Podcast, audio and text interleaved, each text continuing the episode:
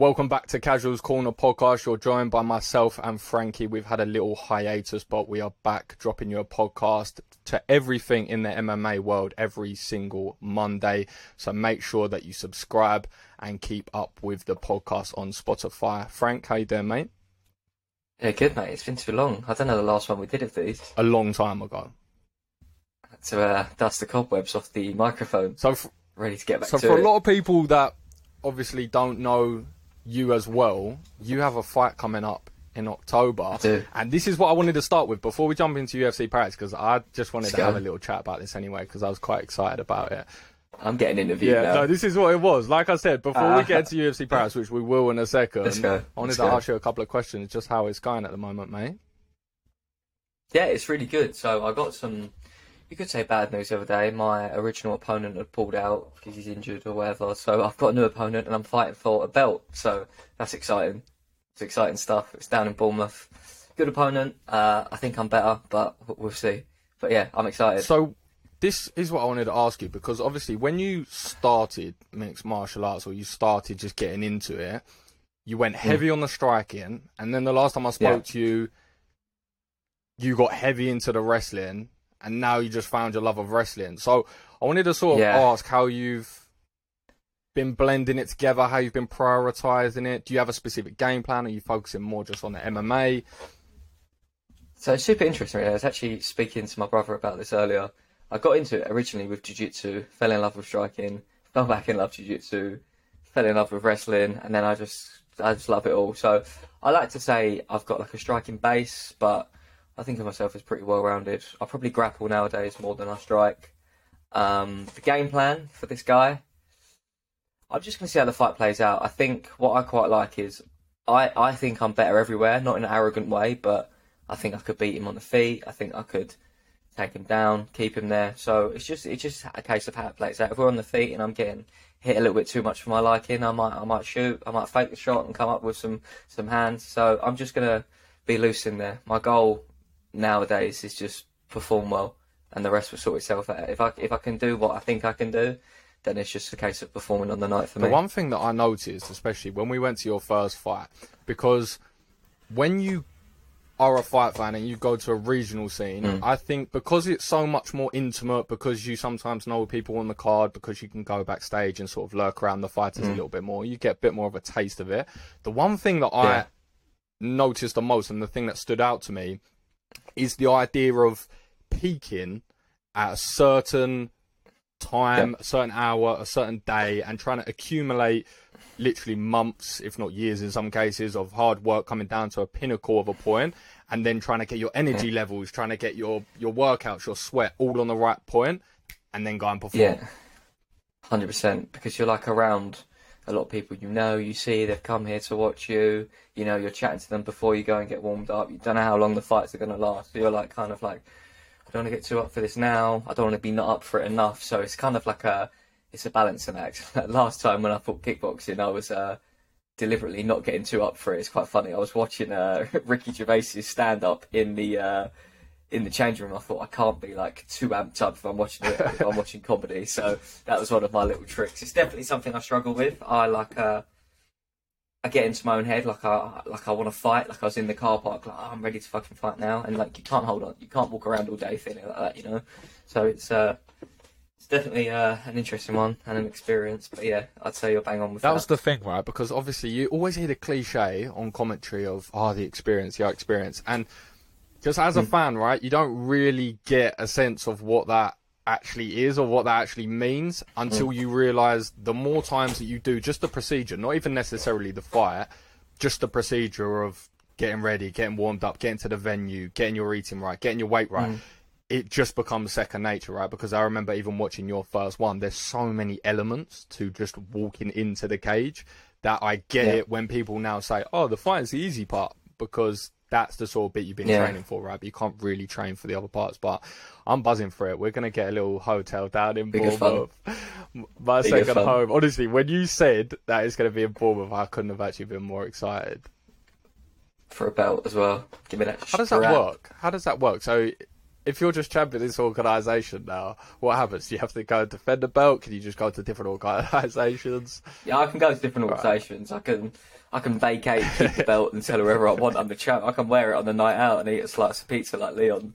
I don't think it's as set in stone as the uh, as the big leagues. I'm not contracted. It's just uh, it's a fight, but I get a belt if I win, and it's not even five rounds. It's free, which I'm all for. Oh, it's not a five rounder. It's not. It's not. It's a free rounder because it was short notice, and I think some promotions just do things that way.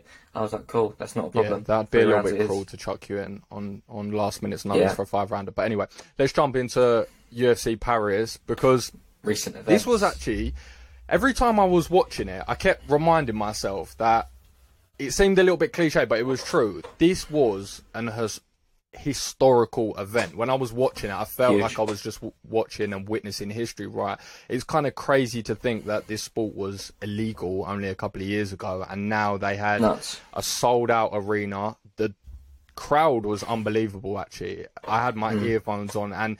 When I watched the replays of London, it had that sort of same vibe, that same atmosphere. Hmm. Obviously, everyone was just pissed up, wasn't they? There was a, uh, Yeah, just loads of. French bods getting Loving bang it. on the wine. I loved it. I loved it. Yeah, but let's get stuck into the main event. Tai Tuivasa, Ooh. From What are your thoughts? So like going in, I always thought it's it's it's, it's a stylistically a tough fight for Tai Tuivasa, and it's like how can you how can you not love Tuivasa? But it, it was good. It delivered as a main event. I think it was just no one was taking that from Cyril. You know what I mean?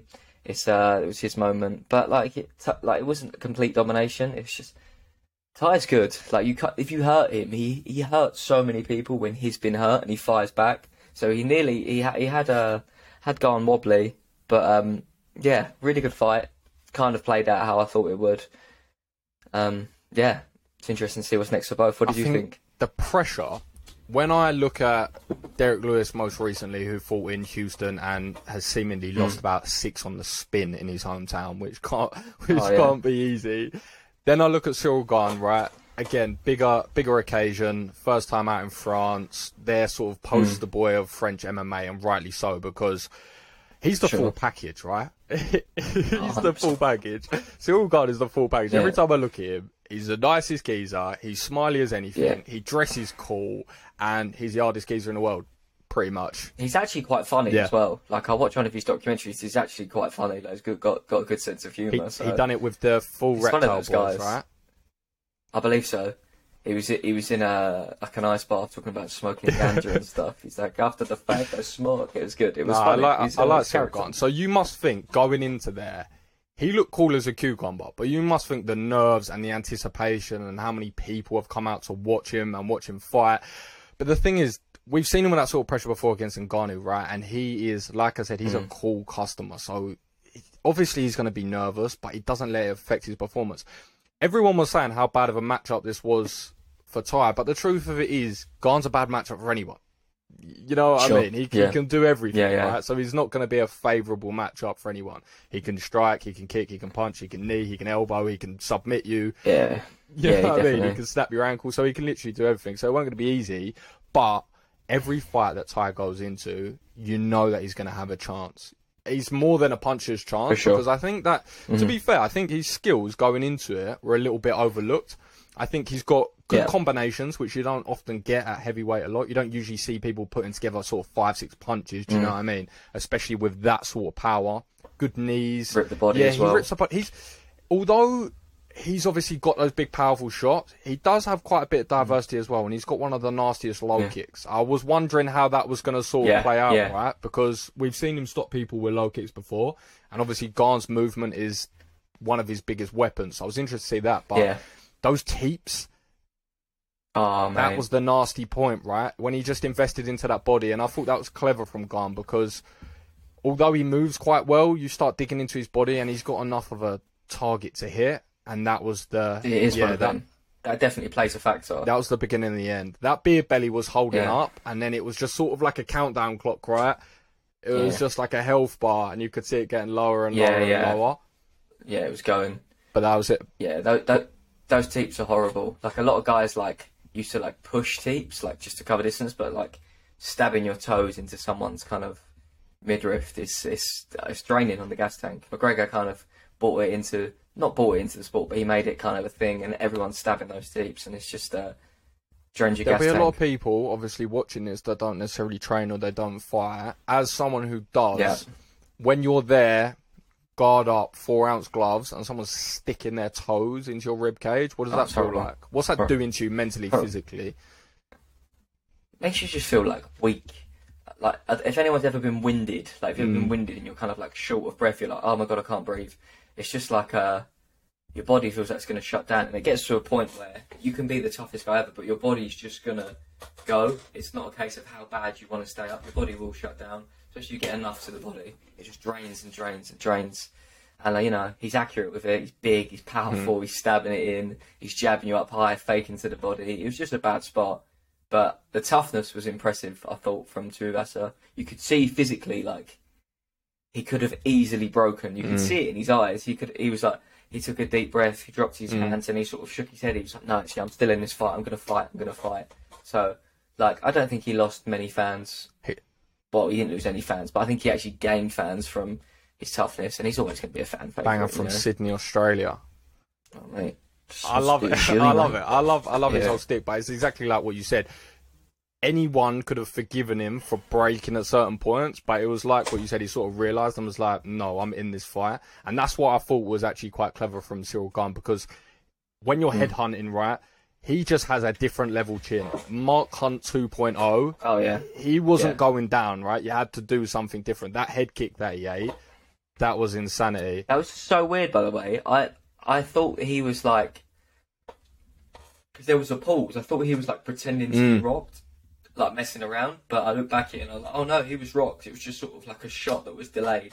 Then his legs started going. But yeah, he had like a flush head kick from goal. It reminded me of Cro Cop the Mark Hunt when he drops him with Yes. that high kick and he just stands Oh, up mate. and starts grinning.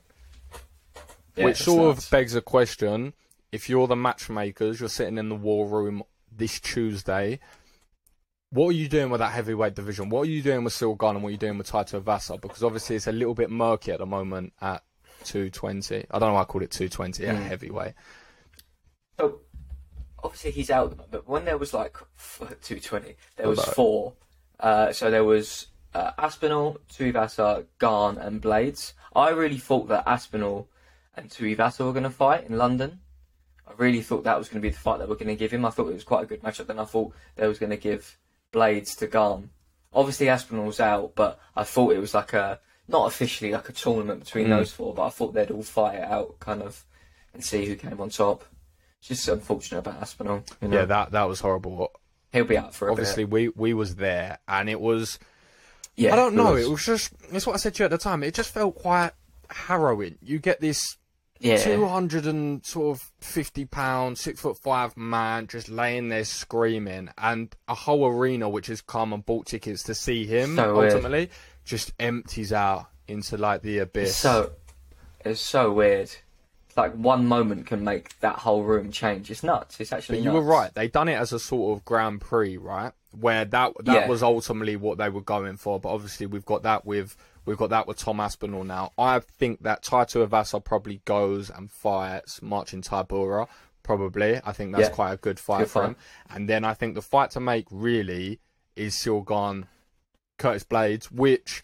If you actually look it on paper, that's his toughest matchup, probably. Yeah, I was going to say that earlier when you said there's no matchup. I was going to say that's probably. I'd agree. That's his Yeah. toughest matchup. But then, what? This is the difficult thing, right? Because I don't even really like getting into the Jon Jones conversation because you never quite know. It's hard. But do yeah. you go in and make because potentially Francis isn't going to be? Well, I don't think he's going to be ready for December. I don't think he's going to make it back in time. No. So that means that come December time, you're probably going to want to make an interim title. Do you then For stick sure. in Cyril Gane versus Jon Jones? I'd love that fight. I think that's actually a really good fight for Jon Jones. But there's a lot of rumblings about Stipe. People keep uh, sleeping on Stipe. They're saying a lot of people are saying him versus Jon.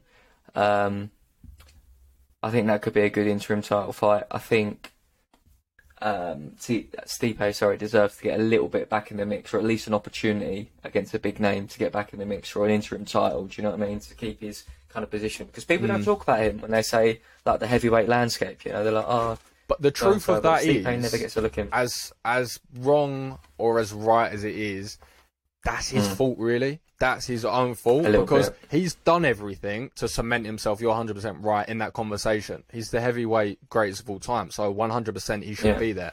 However, he goes missing for however long, Goes AWOL. you know, and mm. there's rumblings of him retiring. I think that's just people making things up. To be honest, I haven't heard anything Yeah. of that happening. I think that's just people speaking for the sake of it. But yeah, i Yeah. if I'm him, I'm coming out and saying, no, I'm fighting for that interim belt if it's there, or I want the next title fight, or I want this, you know, and just sort of stamping his name on it. Give me yeah, Jon. Just, yeah, I'll just come out and be like, give me Jon, actually. Gi- give me Jon Bones Jones. Because I need to see him fight now. I'm I'm bored of the training videos. I'm bored of seeing him score. I'm bored of seeing him. Yeah, I, yeah. I, I want to see what he looks like as this new reformed 260 tank. Because we talk about Cyril Gane, and obviously you know what it's like. You get recency bias with MMA. Love Cyril Yeah. Gane. Think he's incredible, but we've seen him at a deficit with with wrestling. And Jon Jones is one of the best MMA wrestlers we've ever seen. Oh, yeah. Yeah.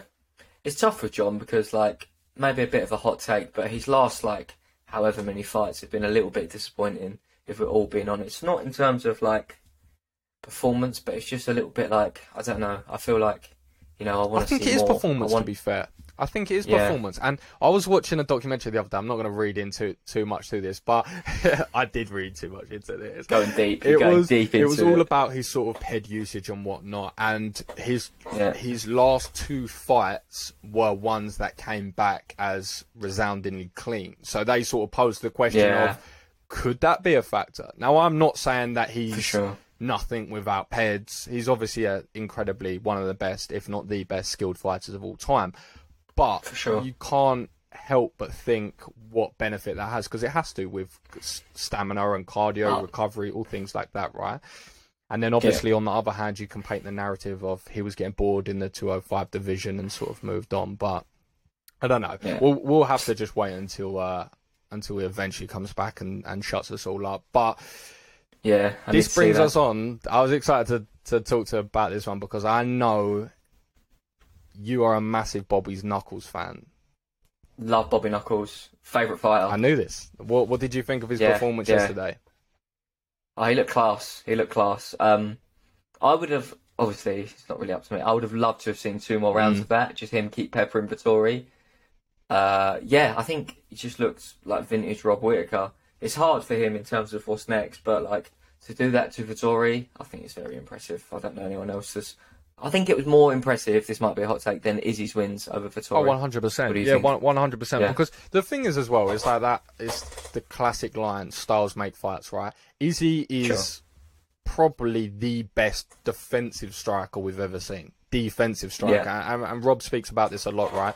And Rob's very good on the front foot. And he's, he's good, good defensive mm. striker as well, but he's good on the front foot, which sort of plays into Izzy's Sure. hands. He's very defensive. He can keep very safe, and it's not going to look very appealing. But I think when you watch Rob fight, when you watch him fight Kelvin Gastelum, when you watched him fight Vettori last night, Yeah, the only thing that I, I it didn't show me anything. I, I knew Rob was that good. Like I, I knew Rob was Sure. levels. You know, it just showed me. Oh my goodness, Adesanya is so much better than we can even comprehend as fans.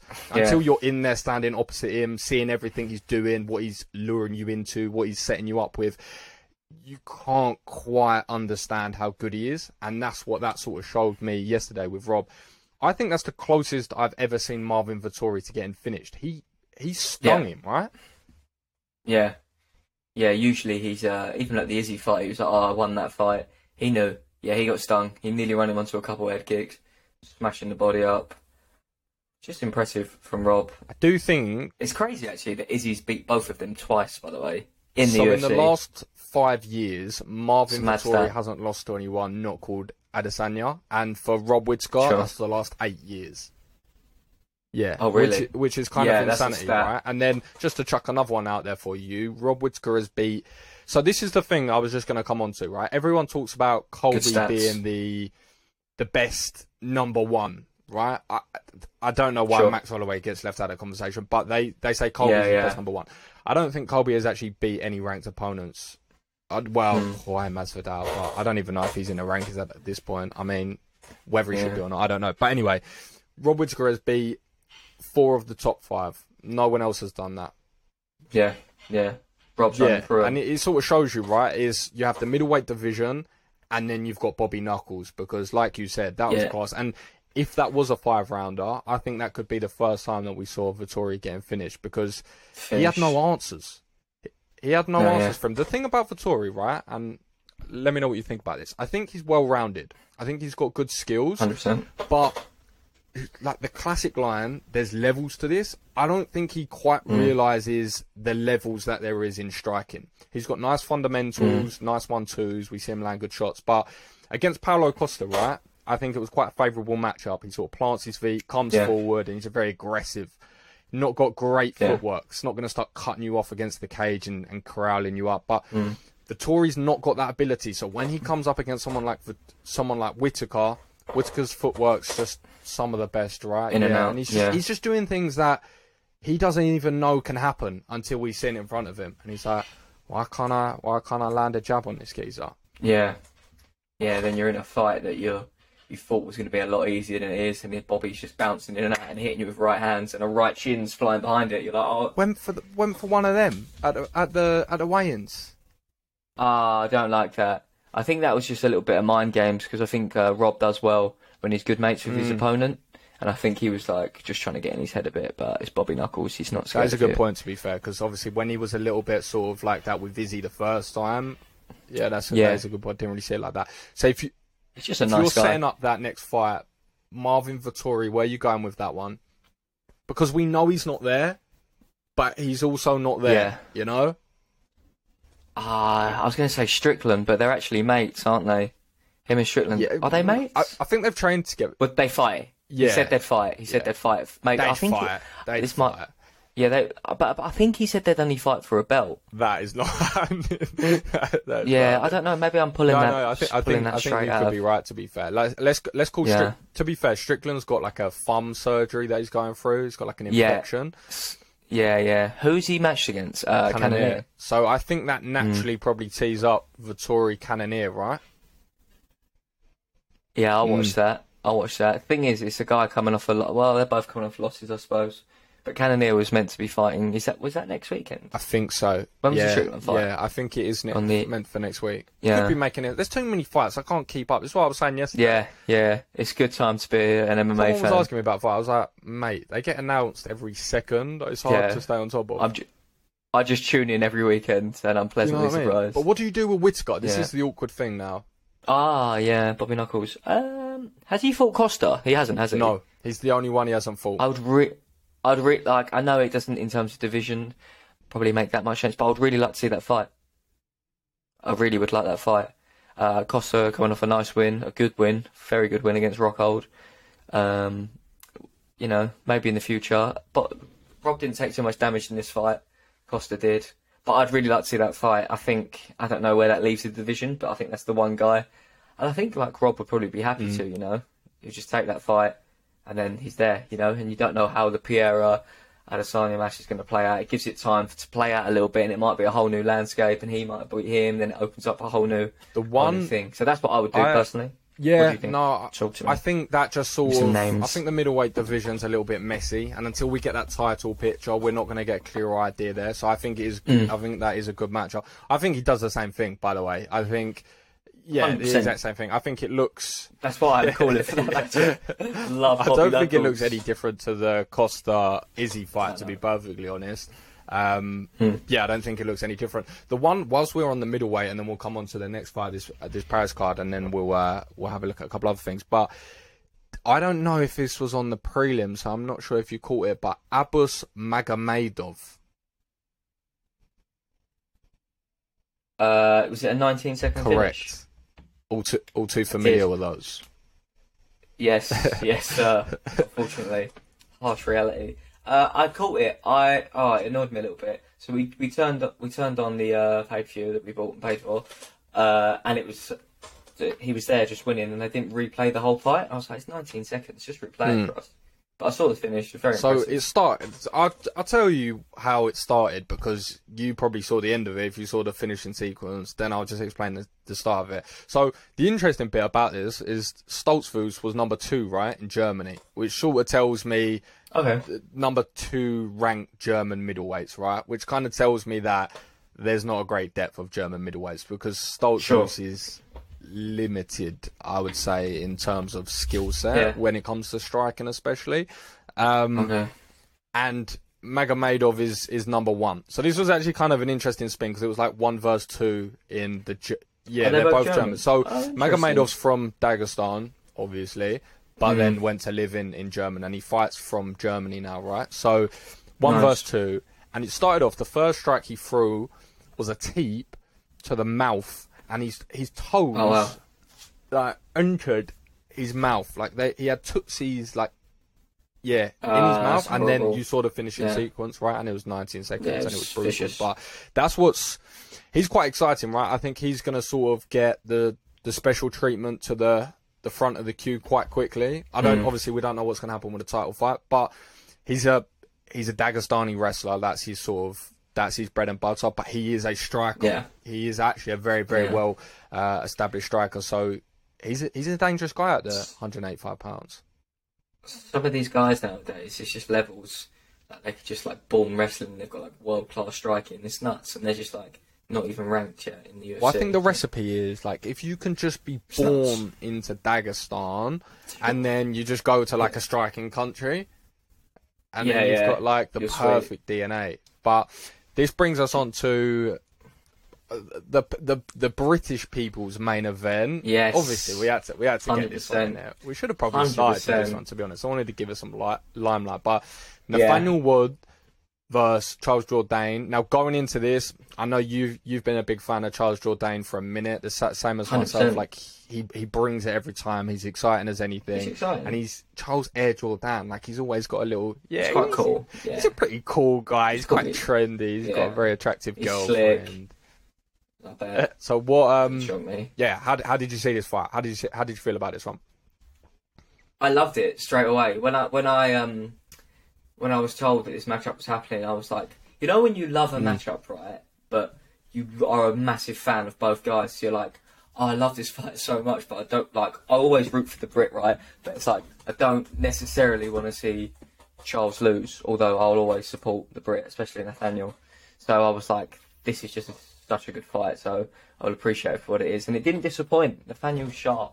He's fast. He looks good at 145. All his performances have been like very, very impressive.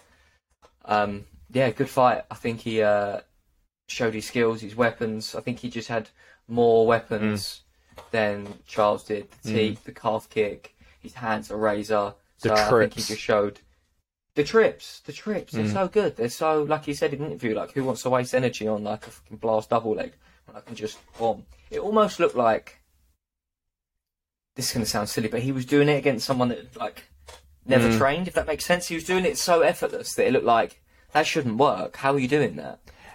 But it was like he hit it like four times, five times. I want to say it looked like uh, you got someone in Yeah. tripped over, but it was like it was Yeah. money. You couldn't miss. I need to learn that. I need to I learn think the that. thing is as well is that the way they score takedowns now, right, is if you don't do anything with the position, they just call it a change of position. So even if you get a blast. Oh, double, right, and you get the person down to the mat, if you just wet blanket them for a few seconds and then they just get up, they work to their feet, it doesn't even it, it counts as a takedown, but it's Really? not it's not sort Uh. of factored into the scoring criteria, right? So it's just called a change of position. Um, So the, the, what I'm saying is, if you're going to get someone down to the floor, it's like what you said. Like, why waste energy if you've got those in your back Yeah. pocket? But I think I think you hit the nail Oh, on the head. I think he just had he had more tools, right? I think the thing that he I was on I was on a live stream and I was just sort of screaming my head off. But the things that Nathaniel does so well is he's got he kicks like a mule. That low kick yeah. Is, Oh. is deadly, and he was timing it so well as well when J- Mm. Jourdain was like in the air, so he was like dropping it. He was like, Oh, yeah, yeah, Jourdain was sort of like dropping him with it, which was impressive. And then he's just got a really, Yeah. really quick and strong left hook. And like Yeah. you said, when th- you get these matchups every now and again, Jourdain and Shane Burgos, which I actually think Shane Burgos bottled a little bit. I didn't want to see him grapple that much. I think Shane sort of, Yeah. anyway, I love Shane Burgos, so I'm not going to go into that. But you see these matchups on paper and you think, right, that's a guaranteed, that's a guaranteed banger, potential fight of the night per there. And I'd already done that with this one. And someone asked me on my live stream, and I was like, "Oh, you you nervous for him?" And I was like, "Not not really, actually. I was more nervous for the Charles Hmm. Rosa fight because it was the first fight at 145 because hadn't seen him in in a long time, like fighting in a long time. Yeah. Because it was only six weeks ago, and I knew what he'd done there. Literally, We get to see that live as well in the yeah, what, flesh. 30 26 on the scorecards. Yeah, I think I think Bot Against against, Rosa? Rosa. Yeah, That- yeah. That's the most dominant scorecards I've seen for Yeah. a long, long time. For, for, for a very, very long Mm. time. And the interesting 100%. thing about that is it sort of shows a lot of people because obviously there's so much noise around is he big enough to go 145 or he's doing it. It shows a lot of people that if you don't, not for everyone, it's not going to be for everyone, but if you don't Sure. Do that weight cut, if you can actually spend more time on your strength and conditioning, you spend more time because you know what it's like. When you can eat more ca- calories, you Yeah. can sleep better, you can recover better, you can run Yeah. better, you can hit harder. You know, You enjoy life yeah, more. you you know what it's like. Tell me, tell me what, Oh, mate, tell me what it's like from a fighter's perspective. Not having to restrict yourself and look at a training camp like just pure dieting. Oh, it's the best. Like, so I had it for like a good stint after I last fought, and I'm like I wasn't eating shit at all, but I was eating to fuel, and it was like I feel like I feel on fire here. I feel strong. I'm less injured. I was lifting. I was eating like a lot, but of good stuff. Like I'd go home and just not even think about tracking. I'd eat just like loads of fruit, protein. Like, oh, I love it. I'm, I'm, I'm dieting now, so I could go on for ages about how good food is. But yeah, it's great. Eating to fuel is just it's just the one. It's what you're meant to do, right? Like realistically, you're going into a fist fight, you should be as fueled. But obviously, we've got weight classes for a reason. But yeah, it's a game changer for sure. And like, I'd imagine he's just happier in life, which is like a huge factor, you know.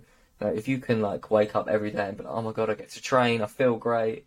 You're just you're gonna do anything. Do you know what I mean? Like anything you enjoy doing, you're gonna do better. One hundred percent. That was that was exactly what I was just about to say. It's just that overall happiness thing. I know what it's like, sort of Yeah. cutting your calories Huge. and Yeah, yeah, you've dieted, I've, I've, yeah, I've done all those like. things, and it's it's just a mental drain. And it's like what you said because from that first second that you wake up and you've just got energy, you've just got a lot more energy, and Hmm. you've slept better, and you've recovered better, and you don't even really realize it's going on. It's like cool, I've got training, or I'm looking forward to this, or like even just things away from fighting, like he mentioned, like I, I can look forward to going out with my missus or having something to eat Mm. after, or whatever it may be. It just changes the whole landscape of your career from doing it as like a job almost, which obviously it is, Yeah. to doing it more as like a hobby, something you enjoy is what I Yeah. mean by that. Obviously, it's still very much Yeah. his job, um, and he got paid twice, and he's in a winning column. So yeah, buzzing for that. Did he get the bonus? I don't know if he did. I they they chucked some random non Dana White person out in the in the post press conference. Oh really? Yeah. And- that Mark Zuckerberg looking guy. Beautiful segue. Next on. Ah, yes, Next yes, on segue. So this is what I wanted to I wanted to throw out to you because yesterday I saw some. I just want your thoughts on this. I saw some footage of Mark Zuckerberg floating about of training MMA. What do you reckon about that? I think it's great. Uh, I saw him on Rogan. He was like, uh, "I can't believe I never did jiu-jitsu before I did jiu-jitsu." You know, and uh, he's clearly getting trained by that guy. But that guy's like a really good training partner. Like you're letting him work, but he's also hitting him. So he's essentially sparring, but just not getting. You know, I think it's great. Why not? I think it's cool. Like he hit an arm off from the bottom. He hit a sweep from the from the dogfight position. It's great. Why not? Striking needs a little bit of work. Uh, if he's ever look at, looking for an opponent and he can put a big purse up, I'm down. Whatever way he wants to go. But yeah, I think it's cool. I've, what do you I thought it was good, and well, I just put an Instagram out about it actually, and I I, I put in I the caption, which is true. It's it's not just mixed martial arts. I've, I I know it from a sort of Hmm. gym perspective as well, but you you do these things. And, and and definitely mixed martial arts is it really gives you those foundations as holistic as as Hmm. as zany as it sounds, but it gives you those foundations for life, right? You get more disciplined, Hmm. you get more accountable, you get more sort of willing to work and to accept adversity in a lot of times and working Yeah, through that and that's 100%. transferable literally for anything so as someone as accomplished as mark zuckerberg he's just the thing is now is like even when he's not working, quote unquote, he's still working. Mm. He's still working at those attributes which transfer over straight away to Facebook. And actually, on the on the on the caption that I wrote, I said, "Oh, recently we saw Tom Hardy locking in." Locking in armbars, and I know that you won't bring this up, but obviously for the viewers that don't know, you've obviously trained with him here and there in jiu-jitsu. What's it, what's he like? Tell me about what's what's he like? Where's his where's his skill level at? Do you know he's legit? Like he is very legit. He's got um, uh, he's very jujitsu. Like he's like it's not like a wrestling sort of. But he plays good jujitsu. He's very good off his back. He's got good footlocks. He works with uh, uh, and a guy from uh, Yorkshire called the Yorkshire Gripper. is his uh, is his uh, jiu-jitsu name, and he come and did a seminar on footlocks and stuff. So it's really cool, and he's bang into it. Like he trains hard.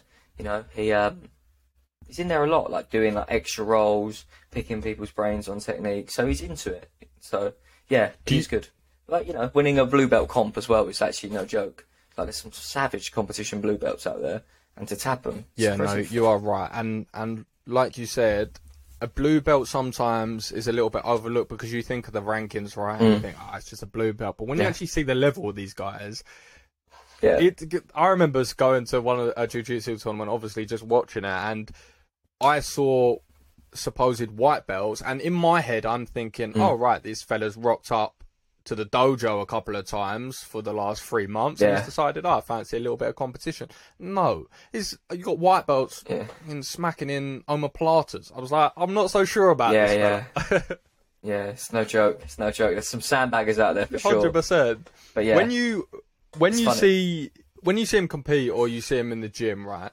Just just the last one on Mm. this. Do, do you see people approach it differently? Do you see people try harder? Do you see people try and or maybe give him a little bit more? Do people change their sort of approach at all, or is it just he's got the gear on? It is what it is. no, I, I think what's nice is that, and I, I'd imagine he likes this as well. Like who you are when you're rolling Mm. doesn't matter. You could be anyone, you know. Like he's a legit like A-list actor, but when you're rolling, it's not like I'd like not to be rude, but like no one gives a fuck how many films you've been in. You know, you're just rolling. So I think that's quite a a nice part of it. Like your outside life doesn't really carry over to the mats. I heard You know. James Smith talk about this recently, actually. And if you haven't, or if anyone's listening that hasn't, his interview that he done recently, or his podcast that he done recently with Steven Bartlett, Diary of a CEO, is brilliant. He's got two two episodes of Good. it, and I, I loved both Mm. of them. But he spoke about the same thing, right? It's when you go onto that mat, it's it's very hu- and this goes back to the Mark Zuckerberg thing. It's very humbling because, Sure. like you said, you don't take in this notoriety, you don't take in this fame. You are literally just another person, and you're another person to mm. compete against, right? And it's sort of all egos at mm. the door. And again, talking about sort of the training aspect and, and how transferable it is. That's a that's an amazing point. But that brings me onto just another topic. So I wrote down a couple of just t- topics to discuss, and obviously next week we'll have our, our main boy Joe firing, fi- Amazing. firing Can't these wait. us. Can't wait. Bring it up, Joe. That's what you got to get. That's what we got to get That's it. comfortable with. All that yeah. up. And best believe I'm I'm utilising that that, as well.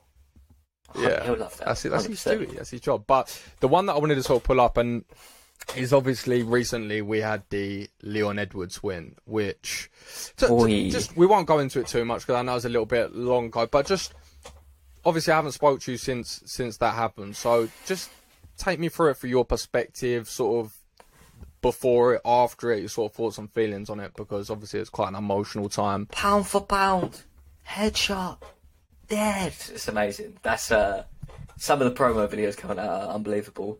Uh, I love it. Truth be told, right? Like, I always get behind the Brits, but like, I spoke, like, I speak to people about MMA. You know, oh, what do you think about the fights weekend? Uh, No one was giving Leon a shot.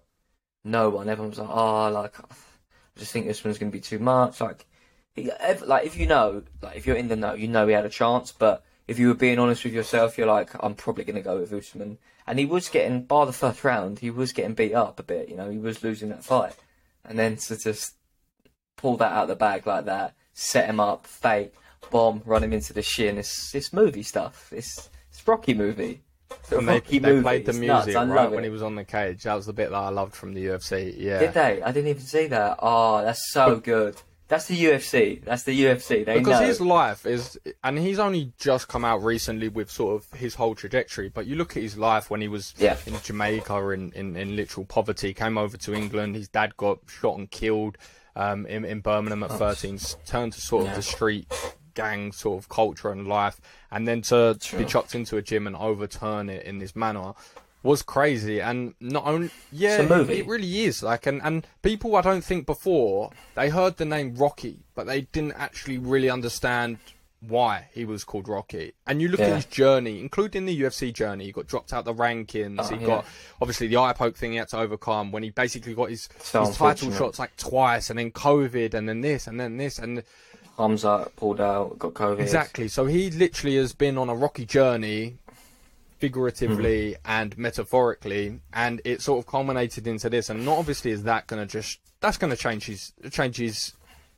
generations to come. Really, realistically, that's how monumental that is. But when you Yeah. have a look at, I was even watching that from a selfish perspective, thinking what this is going to do to British MMA because even Big. when even what a year ago when I sort of started this thing, and I remember we were talking about it, and we were saying to each other, in the next five to ten years, this sport is just gonna erupt in England. It- It's gonna blow. It, You could feel it, right? You could just feel it was started Yeah. brimming. We had talent sort of coming through, and you could feel something was something was coming, and then that has just transcended it. Yeah, Ripples. transcended it into another country. And now in five years' time, we're going to have people that are 16, 17, 18, and they're going to be very good MMA competitors. And they're going to Oh, be man. saying it was that night that I watched why I got into MMA. Mm. Which brings me on to my question for you, is what I actually wanted to ask you. Do they bring it back to London and do they put on a stadium tour for us? Stadium arena. No, stadium. Stadium. I think so. Stadium. What was that, Wembley. Wembley. Sell it out. I think so. I think obviously it's a business. Um, if they wanted to make the big money, I think they'd bring it back here and put Masvidal in there. Not that he deserves it, but that's like, you know, that's the mainstream appeal. You want to sell out Wembley, that's the one. Leon will sell it out with Usman. Don't get me wrong, but yeah, I think they do. I think they bring it back here and they absolutely blow the roof off that place. the thing is with things with big. Masvidal, right? Because I agree with you, and as much of a pay per view star as Masvidal is, when you're making these big fights, right, you have to have Mm. this. Obviously, you've got the storyline, you've got the conflict there, but there also needs to be that element of. I really want to. I really want to know who wins this. I think a lot of people will watch that fight thinking, Leon Edwards is, is going to nick this, but I want to see him beat Masvidal up a little bit. Now, obviously, Masvidal, people will know he's got a chance and whatnot, but because he's Yeah, because he's sure. on a Dangerous. losing streak, like he is, Mm. and because we just watched him in a very sort of lackluster performance on his behalf against Colby, yeah. it, it takes a a lot of shine away from Masvidal, right? Obviously, he's still got those mm. draws. He's still going to do numbers, but we don't watch it with that same "oh, and he can become champion" sort of thing, you know? Yeah, It's a little yeah, bit yeah. off that. So I think that is the money fight, but I'm not sure if they even do it because they need a little bit more of a storyline just for Maz. You need to win. Like you need at least Yeah. one win, you know. So maybe Gilbert. Burns, if they throw him in there with.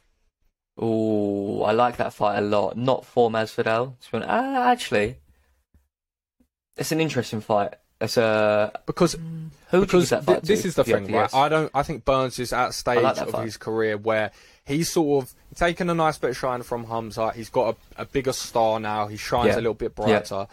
He still is obviously going to have title aspirations, but he's getting on a little bit. Hmm. And I think now, if you put him in a fight with Masvidal, which is an enormous, enormous fight in the welterweight division, right?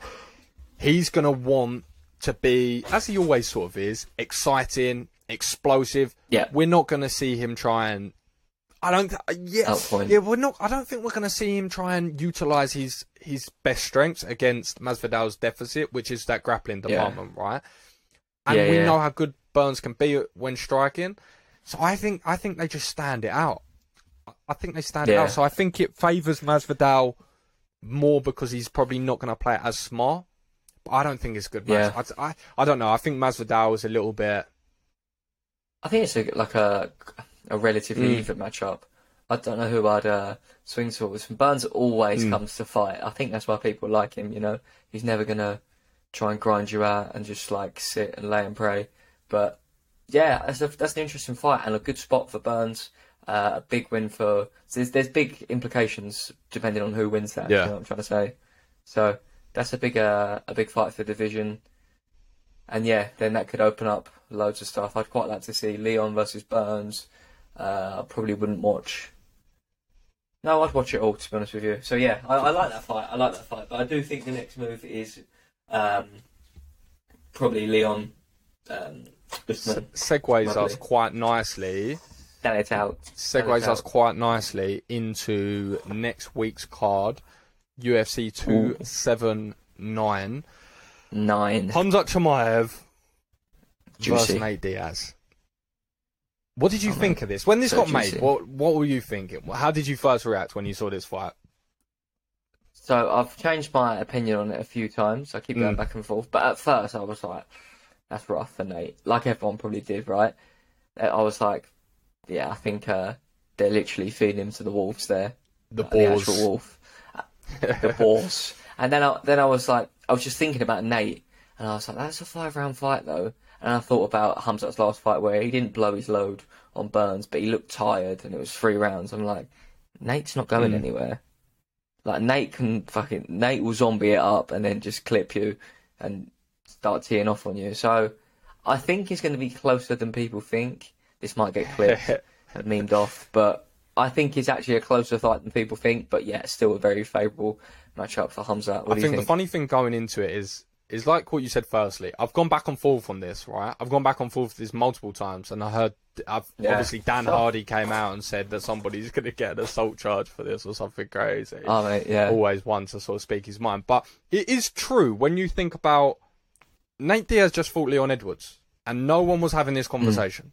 This wasn't even a conversation. This was a conversation Yeah. of like, cool, yeah, I, I want to watch this fight. So firstly, there's a there's a bit of a red flag there. Why are we not doing that eh, for that? Sure. But secondly, it's the thing is with this fight is the first thing about Nate Diaz is you always run the risk with him just getting elbowed, opening up a massive bit of scar tissue, and the the ref calling. yeah, That's I what that I don't shit. like, and that's what I always get worried with. And I, I thought it against, Mm. I thought it was going to happen against Leon, especially with Leon's elbows.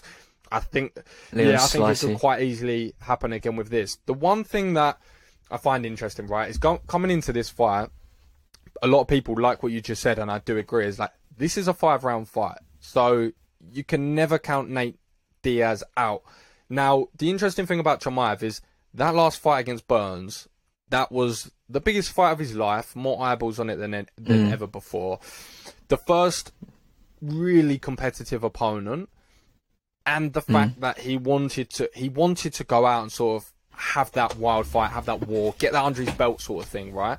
And obviously we saw how crazy that his coach got because realistically, Hamza Chimaev could have could have stuck him behind his jab, moved a couple of takedowns, Yeah. sprinkled him in, and won quite comfortably. I believe. I believe he could have probably done that, but he didn't do Yeah. that. He he he wanted, he wanted the stoppage. stoppage, and he also it was a lack of IQ, one hundred percent, but he wanted to get that war. Mm. So now the question, why I'm so interested in this fight is the question now to me is, are we Hamza Chimaev has sort of gone into this realm of, of notoriety where he's in a really difficult spot, right? Because if he beats Nate Mm. Diaz, if he just beats him, not convinced, if he just beats him, he goes on to that title. So the question is now, Sure. does he just try to win and, and trying to do everything game plan what he needs to do to win and, and move on to the title or does he get brought into this emotional battle with one of the biggest stars in the world and try and have this Yeah. spectacular what because if he does bearing in mind that he's still inexperienced he's he's still an inexperienced fighter especially in the Yeah. sort of in the top of the league and, and Nate Diaz is he's as big as it gets there's there's Conor McGregor and there's Nate Diaz and Yeah. Nick McGregor's here, but Diaz is here. You know, he's as big Yeah, as it yeah, gets. yeah. So, does he come in and fight with his ego? Because if he does, I think he that's where you get that gas in, right? He yeah, that's when you start Mhm. getting tired. Yeah, it's actually a really interesting question. I think uh, he comes from a really smart team, uh, All Stars, and if you look at last time, like they were like pretty annoyed with him after the Gilbert Gilbert Burns like they were like, "What are you doing? You nearly threw it all away." You know, so I think it'll be a lot more disciplined, especially someone's like renowned for their durability. I think he comes from a smart team, but it's easy to uh, say that I'm going to go in, feel him out. Then you've got Diaz talking shit in front of you, and you're like, I need to hit this guy. Then you hit him, and you might hit him again. You might even hit him again. Yeah. You might even hit him again after that. But he's not going anywhere. And then you know I mean? he And he's slaps gonna- you around the chops and sticks his middle Yeah. fingers up. What? What, motherfucker?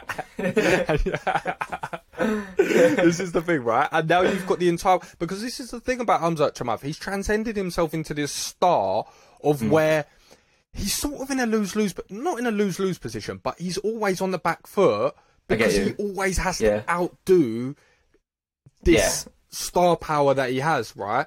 And that's a difficult thing to do. Obviously, that's what made McGregor so special, is because he said all Yeah. these things and then he backed up because that's the difficult thing. Yeah. And and Hamza has done Sure. that to this point. But it's like what you said is if he starts getting a little bit in his head, Nate Diaz, because it happens to everyone, he drops his guard Hmm. quite literally for a second and then bang, he just gets clipped by something.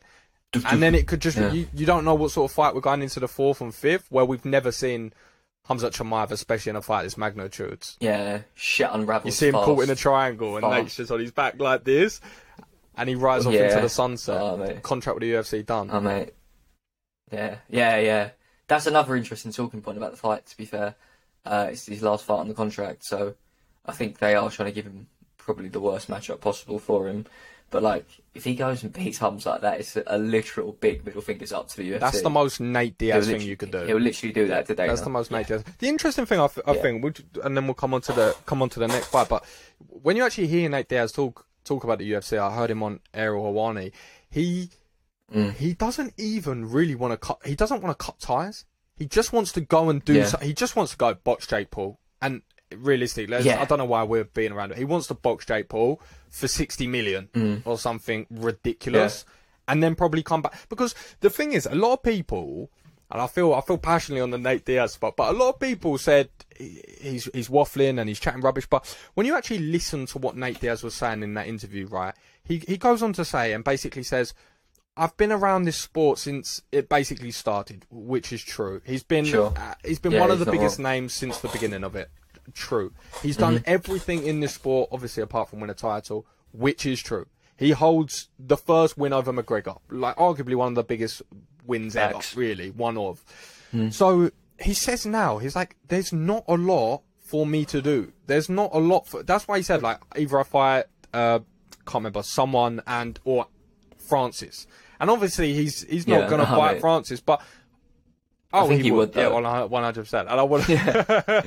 I would love to see it. But he's got Oh, a point, right? There's not really much left for him to do because you could say, "Oh, but he hasn't fought this person. He hasn't fought." It's like, well, yeah, he's been doing this for the last twenty years. Like, yeah, there's, Mm, a there's like this Legitimate person's a big vet. name, but like he's been doing this to big names. Like he's been having this. Like, there's nothing Mm. too exciting for him. So, like, I think I don't even think the belt excites him that much. Nah. honest with you.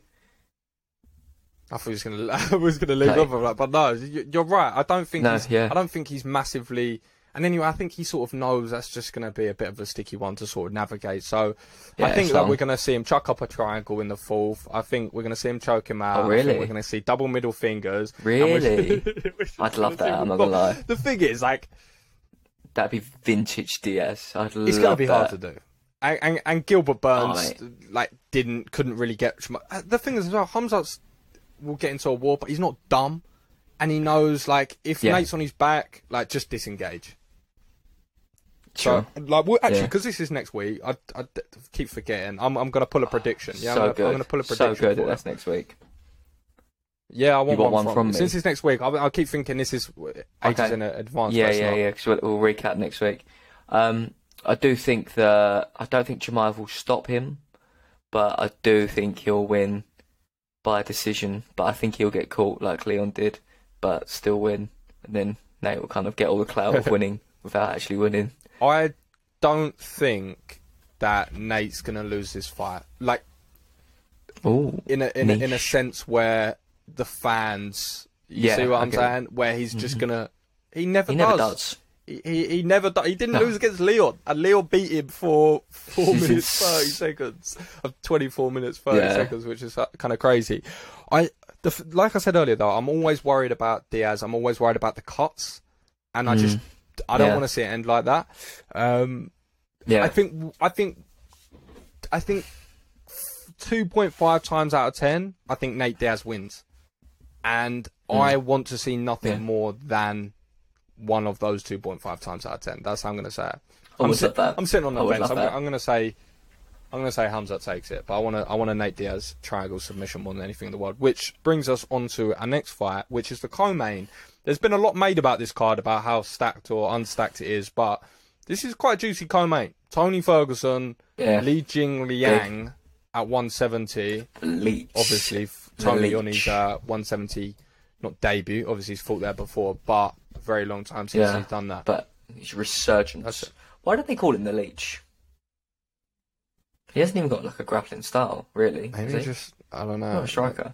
I don't know. It it rolls off the tongue a little bit better because I always feel like I'm just butchering it and being really offensive with his actual name. Give so it I like go. Leech. Julian. Yeah, good effort.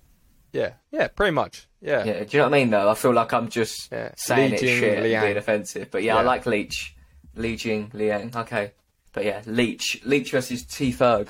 Um, I'm worried about Tony Ferguson if I'm being completely honest with you. Like he's taking shots from Gaethje, and the Leech is definitely maybe not as good as Gaethje, but probably like more powerful. You know, there's weight classes for a reason. So I'm worried that if I'm being honest, I'm worried that he's going to get uh, get hurt quite a bit. I know he's at Jackson Wink now. I don't know if that's going to make.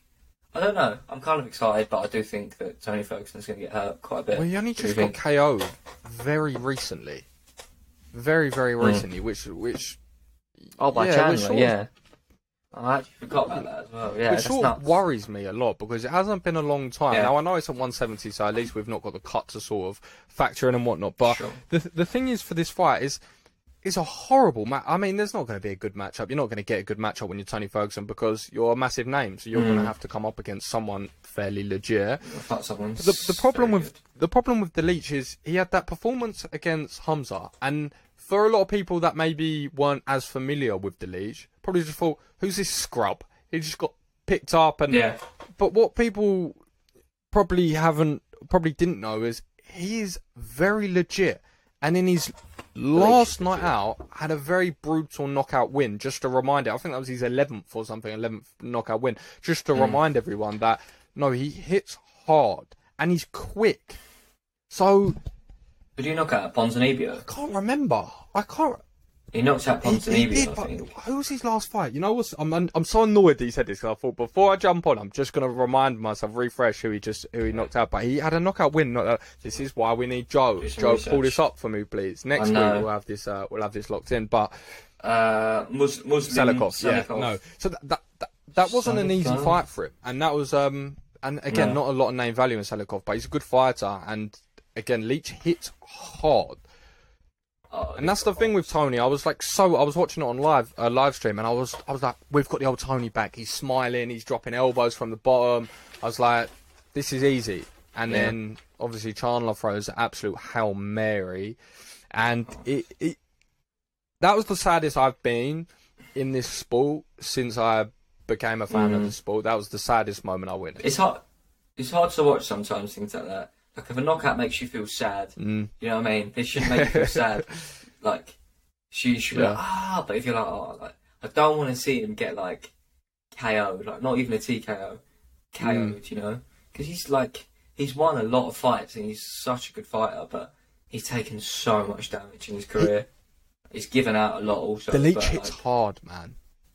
No, the leech he, he hits hard. Now I where I want to see this go really, I want to see this go to the floor as quick. Mm. Leech is a black belt, but you know there's there's levels. Yeah. There's levels to it, and and obviously sure. Tony's a different yeah. level of MMA sort of grappler um, than mine. So he's he's a black belt, but he's not.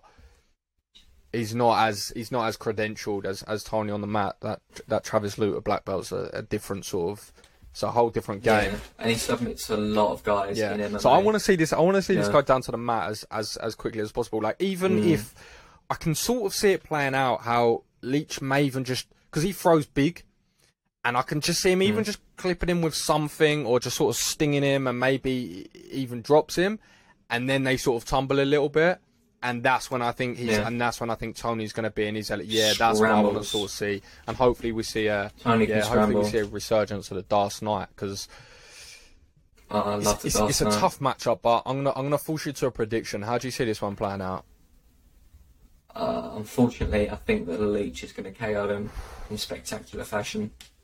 Left hook, calling Mm. it. Don't know why. No, no, he, he, he throws No he throws reason. big opposite sides, right? So he, like you said, he'll throw boom, Bum, bum, boom, like Bombs, winds up big on both sides. So those Yeah. uppercuts Mm. and those left hooks, like they come heavy and they come from they come back Yeah. from China, quite quite They're literally. wild, but yeah. yeah. it reminds me of that geezer. who- I can't remember who it was now. Who beat that geezer and he was like, "Yeah, go back to China," and everyone was like, "What? Why? yeah. Yeah, Why Why would did you you say say that? that? That was not okay." But you Worst, worst PR move ever. I Like, why would you it was- say that? Just say, oh, I think it was knocked him out. Cody Durden. The, It, it was. 'cause, Mokaev. Uh, Mo- Mokaev was like, I'm going to kill him. Because what you have to remember sometimes is, although yeah, these are elite level athletes on one of the biggest stages in the sport, but you can still just be a redneck who won a few fights on a regional scene and they get chucked in it, you know. Yeah.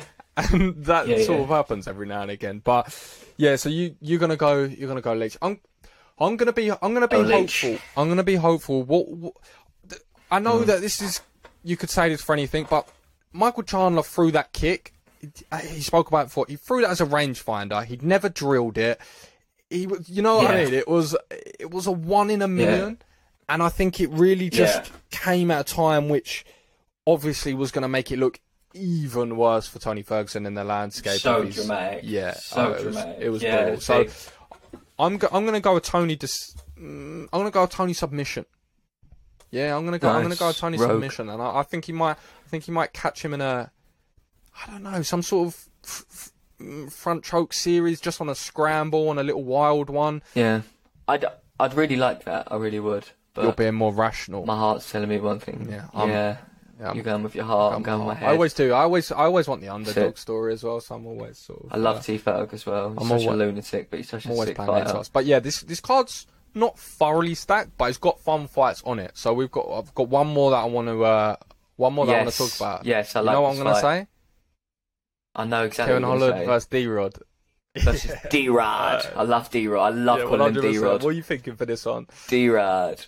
I like this fight. Um, D Rod's good. He's underrated. I think he's not got that like name value necessarily. Uh, but Holland's just so good. He's just so good to watch. When he's talking shit, he's like bum bum hitting you with like sharp, long shots.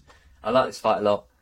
Um, do you want a prediction now, or do you want to Yeah, say how I- you feel? It's... How do you feel? How do you feel? no, I'm I'm with you 100. percent I think the reason D Rod, which yeah, I definitely definitely one of the best names D-Rod. by the way. I, I feel like So- it's like a so simple. it's like a Southern American baseball player name. I yeah, think you have to say it. Yeah, D-Rod. D D-Rod. He's tatted up from Cali, loves loves the smoke. But I, I, hundred Yeah. percent with you. A seriously underrated fighter, like seriously underrated. I can't remember off the top of my head what, um, what, what accolade he's got, but it's something like the most significant strikes landed in welterweight history, or something Yeah. like that. He's highest output, highest output. That's He's it, got like yeah. a six or seven strikes landed per minute. He's got crazy hands, Yeah. like seriously good boxing, really nice fundamentals, like really quick one two. Just like Yeah. heavy, heavy like bombs. But I know I've said that. Yeah, like, but, he, but the thing. I love, I, I love about D Rod is because he has that Street Fighter style.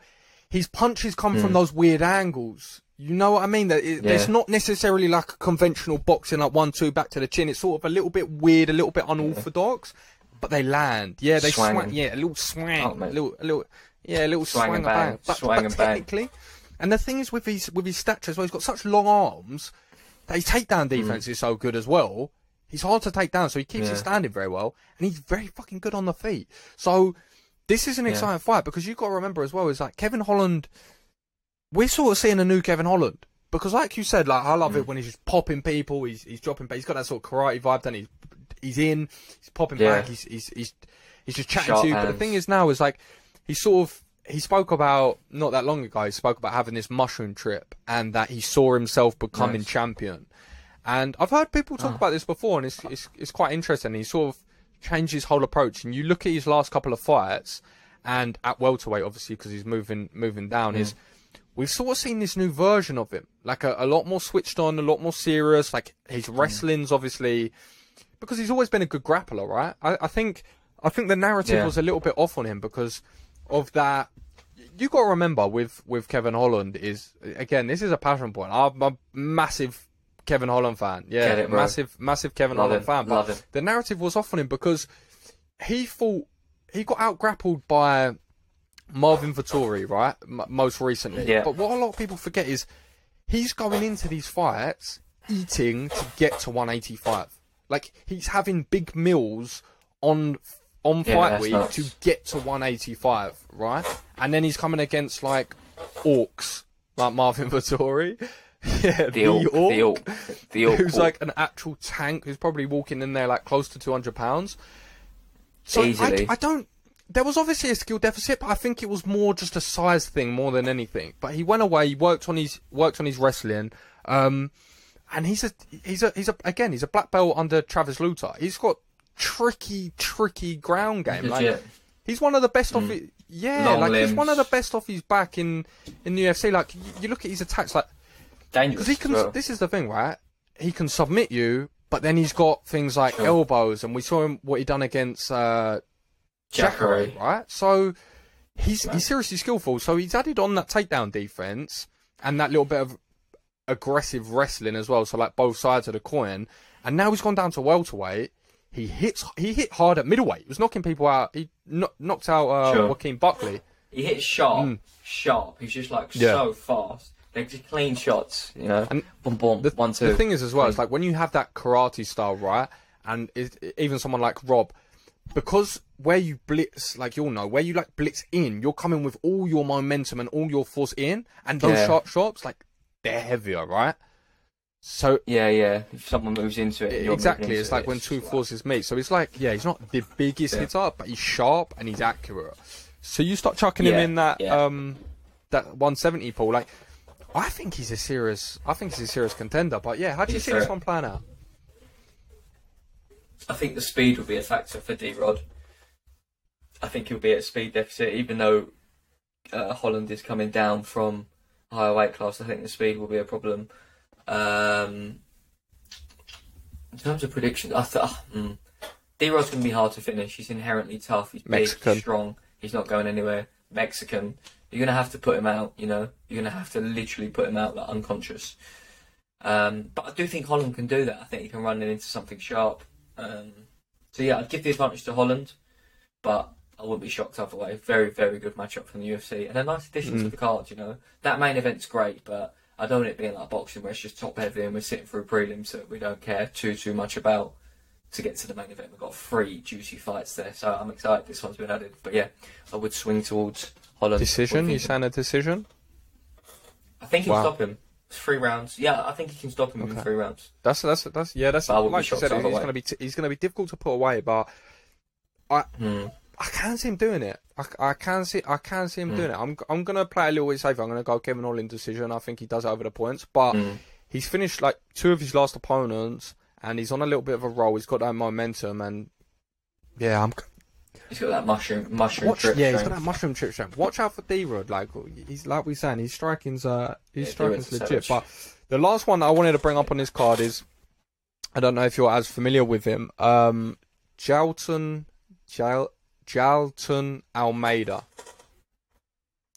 So he's this is the thing I like about a lot of these cards now is because obviously there's so many Dana White's contender series fights and, and things of that nature is like you're having a lot of these fighters a lot of these fighters come onto the card. So he was a light heavyweight and as soon as I saw him I thought this kid's a problem. He is uh, I'll describe Mm. him to you. He's about six foot four rangy as anything, built like a freak athlete, super quick, super powerful, and has elite, like Dagestan level wrestling.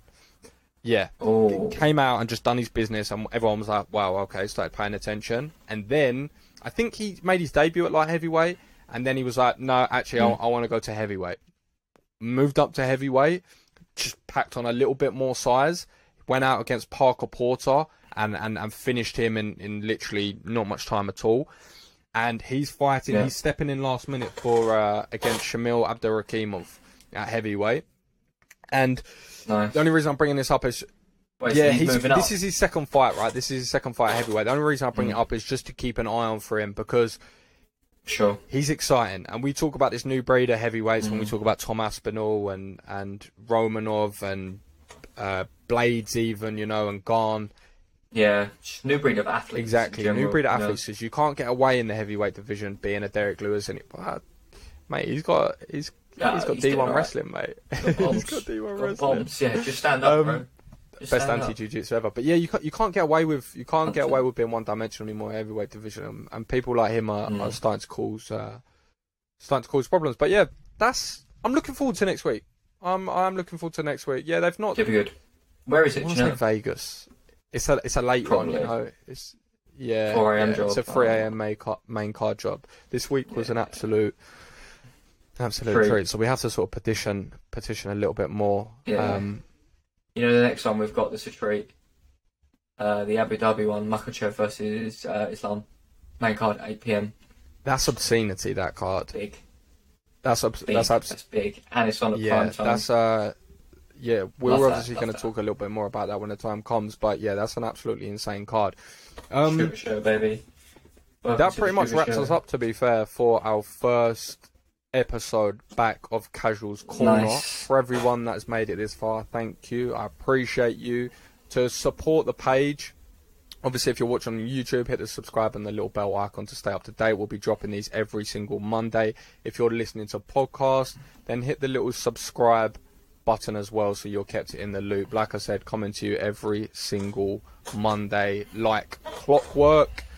Appreciate the support. Go join Sir. the Discord as well. Starting to get a little tasty Discord community, building out the community, which I'm very happy of. I drop in little exclusive content. I just put in some footages of Sam Patterson ahead of his Dana White's Contender Series fight, Oh, yeah.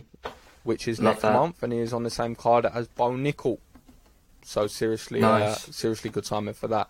But yeah, It's big. It's big. peace.